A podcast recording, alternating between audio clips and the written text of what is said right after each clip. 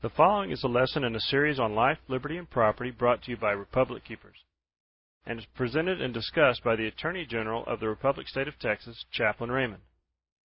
This lesson discusses a book by the same name, Life, Liberty, and Property, written by Charles A. Weisman, of which can be purchased at his website, seek-info.com, at amazon.com, or small bookstores such as Brave New Books in Austin, Texas.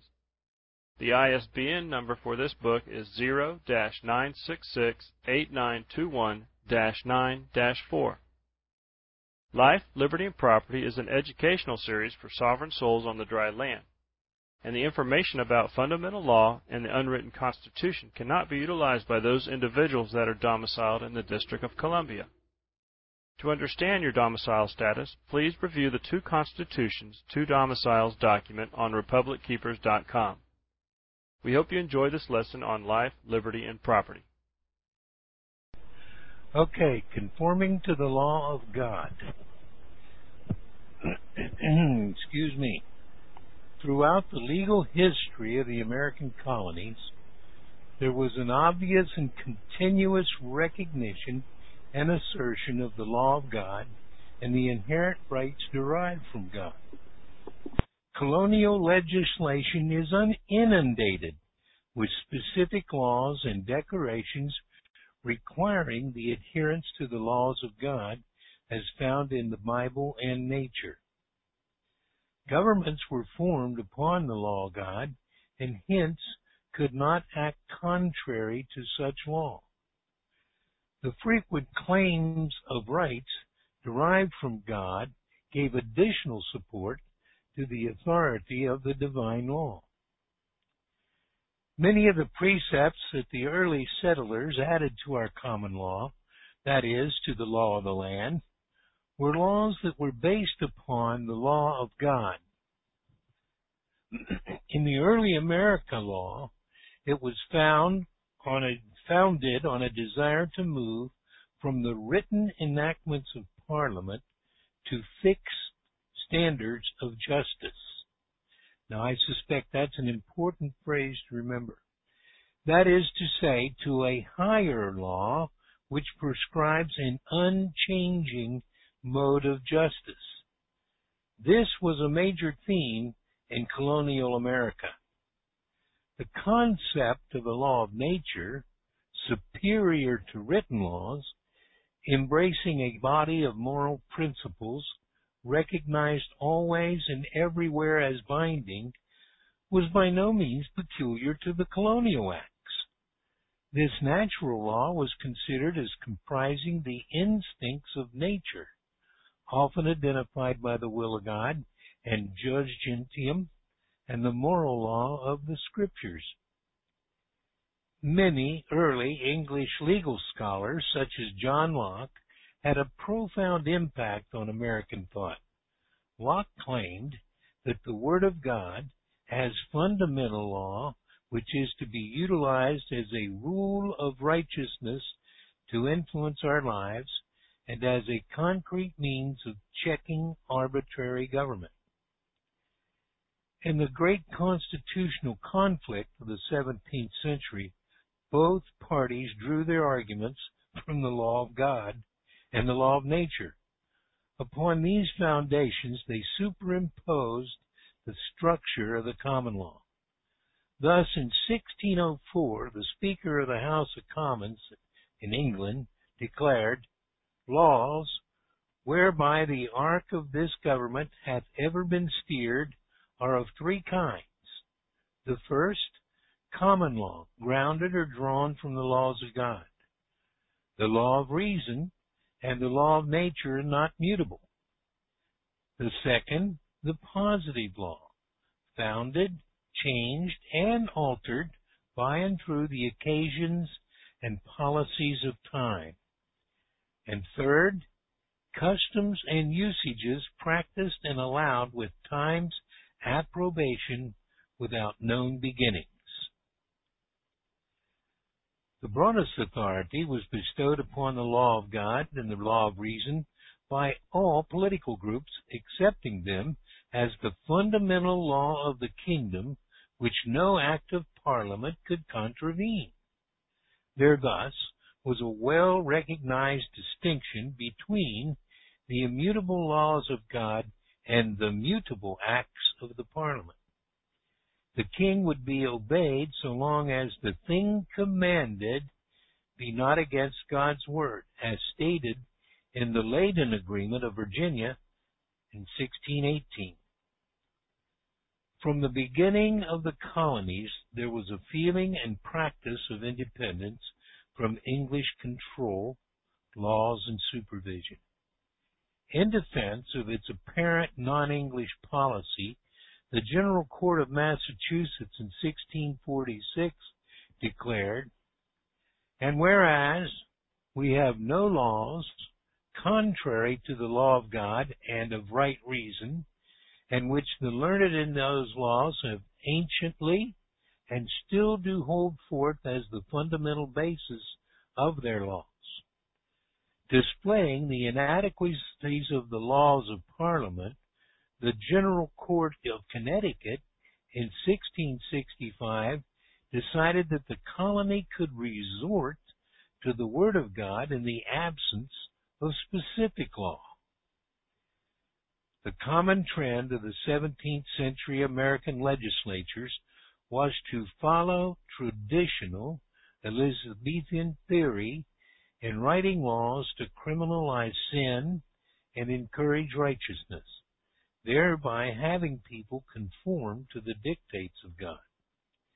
It was but a logical step to assert, as was done in colonial America, that where the author, where the authority exercised by the executive or the legislature exceeds the bounds of the law of God, these acts of these bodies are ipso facto void. Thus, the acceptance of the law of God as the law of the land established it as an immutable fundamental law which would forever limit and direct acts of government. The early Americans embraced that medieval concept as supported by the Magna Carta, that the fundamental law, which included the law of God, could merely be declared, but not changed by statutory enactment. The early Americans gave concrete application to the idea stated by Richard Hooker that human laws must be made according to the general laws of nature and without contradiction to any positive law of Scripture. Otherwise, they are ill made. The law of nature was closely associated with the Deuteronomic, Deuteronomic, I am having trouble with the word, Deuteronomic Code as John Davenport declared in 1669, the law of nature is God's law. It was no less certain that the law of God was part of the common law. In all aspects of law and government, early Americans gave credence to the law of God, and to assure it was applied properly, the clergy was looked to for aid and guidance. Many colonial towns and provinces followed the doctrine of reformers such as Cartwright and Knox, who maintained that the ministers, quote, should teach the magistrates how to exercise civil jurisdiction according to the Word of God, unquote. Many of the colonial founding fathers, such as Thomas Hooker of Hartford, believed that the practice of the early Hebrew church, as directed by God, embodied a perfect rule for the government of all men and all duties.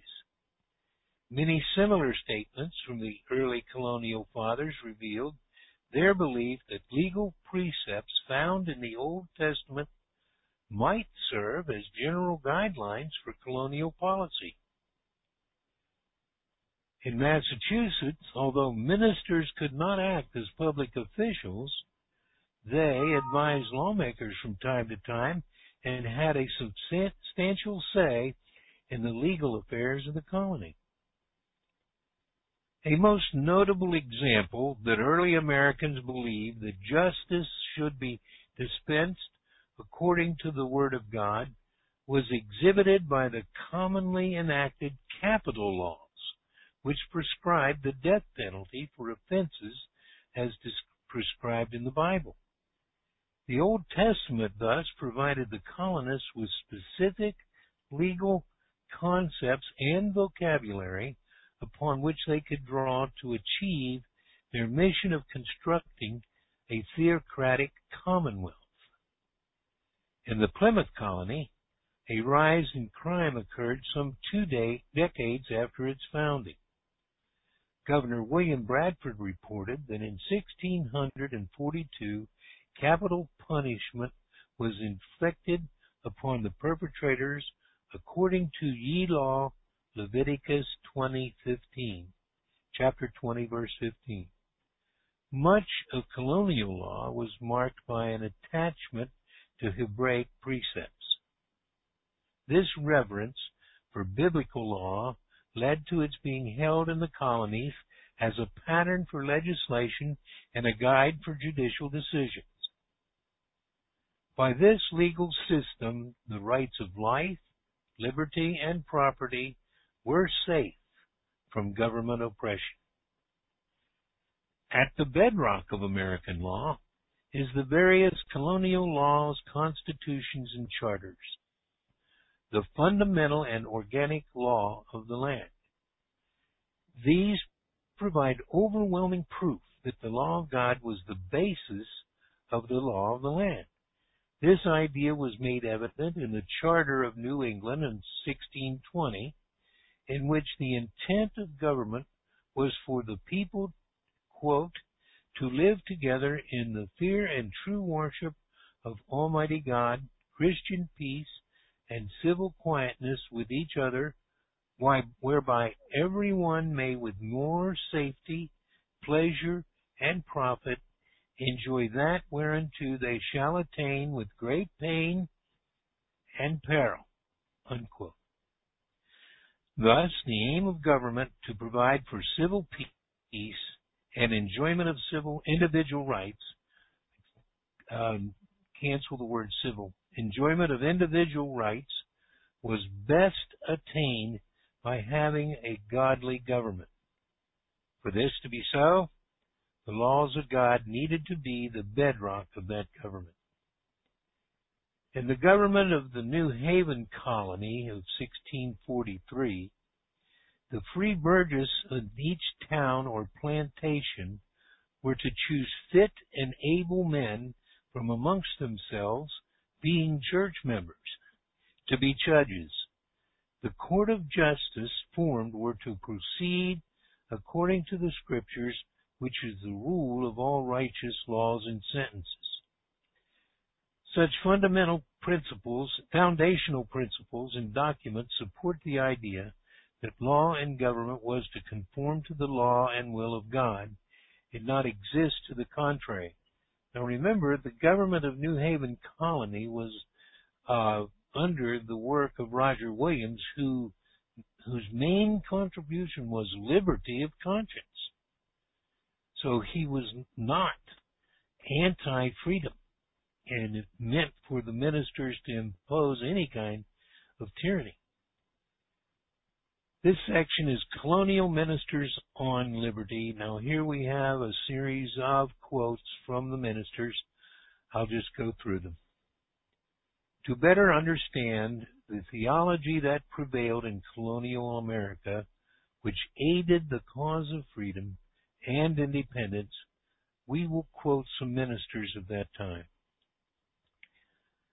First, arbitrary and oppressive measures in the state would indeed dispirit the people and weaken the nerves of industry and in their consequences lead to poverty and ruins. That was Daniel Shute of Hingham, Mass, an election sermon of 1768. That's the first time I've noticed the name election sermon. Now the next one is Reverend Samuel West of Dartmouth, Mass, an election sermon in 1776. unlimited submission and obedience is due to none but God alone. He has an absolute right to command. He alone has an uncontrollable sovereignty over us because He alone is unchangeably good. He never will nor can require of us, consistent with His nature and attributes, anything which is not fit and reasonable. His commands are all just and good.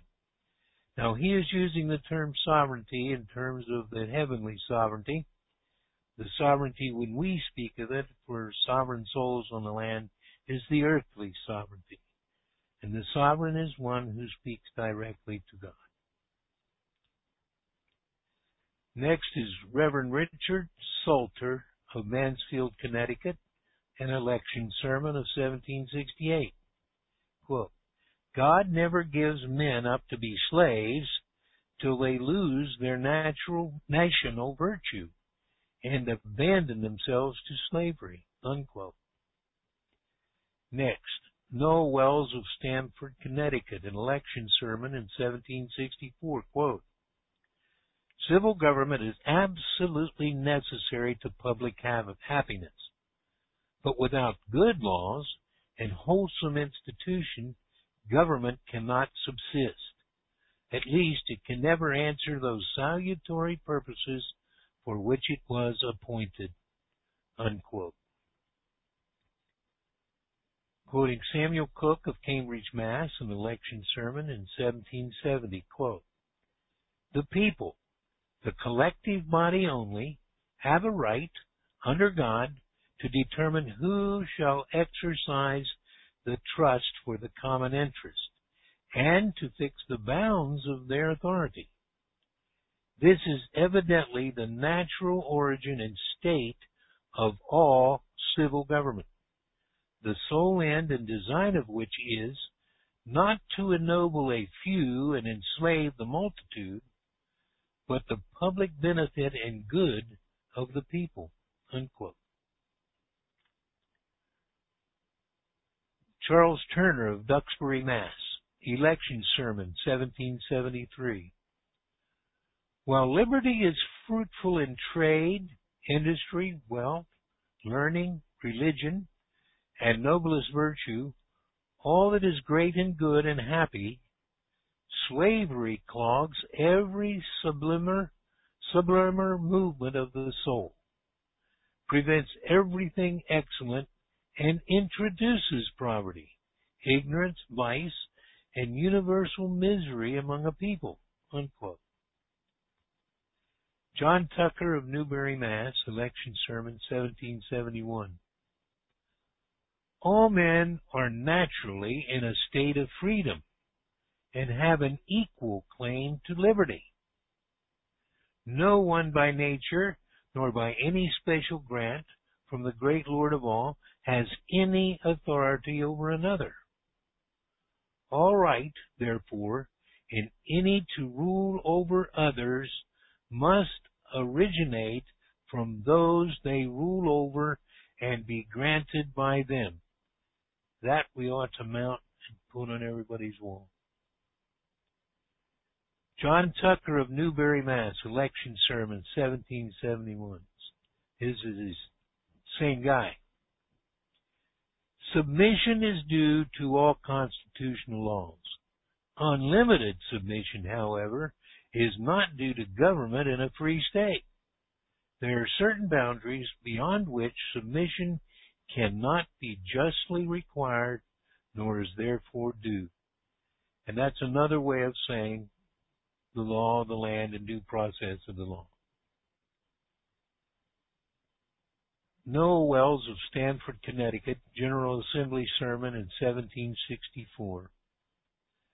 The true patriot is one whose purse, as well as his heart, is open for the defense and support of his country. This is in a General Assembly session. So that sounds like a politician. The consequence, okay, Moses Parson of Newbury Falls, Mass., in Election Sermon, 1772. The consequences of an arbitrary, tyrannical government are most distressing. When the will of the prince is the law of the subject, when life, liberty, and property lie at the mercy of a despot, such an administration of government is like an inundation which carries all before it. Samuel West of Dartmouth, Mass., an election sermon at Boston in 1776. Where tyranny begins, government ends. Jonathan Mayhew of Boston, uh, just a sermon in 1766.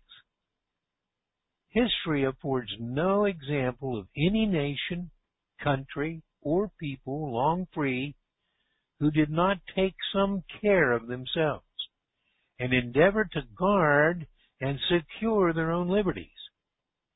Power of a grasping, encroaching nature and operating according to mere will whenever it meets with no balance, check, control, or opposition of any kind. Let me read that sentence again.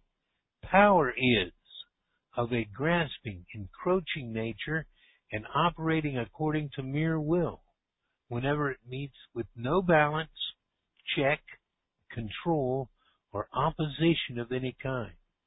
That's sort of restating that maxim that says if you fail to defend your rights, you have none.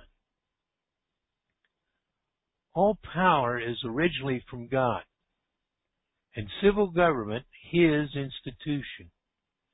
I'm sorry, this is from Benjamin Stevens of Kittery, Mass., Election Sermon 1761. All power is originally from God, and civil government His institution and is designed to advance the happiness of his creatures. Civil power ought therefore ever to be employed agreeable to the nature and will of the Supreme Sovereign and guardian of all our rights. Next, Samuel West of Dartmouth, Mass., Election Sermon, 1776. The true design of civil government is to protect men in the enjoyment of liberty. Next, Simon Howard of Boston, Artillery Election Sermon, 1773. For men to stand fast in their liberty means, in general, resisting the attempts that are made against it in the best and most effectual manner they can. When anyone's liberty is attacked, he is first to try gentle methods for his safety. And that concludes the the, uh, lesson for today.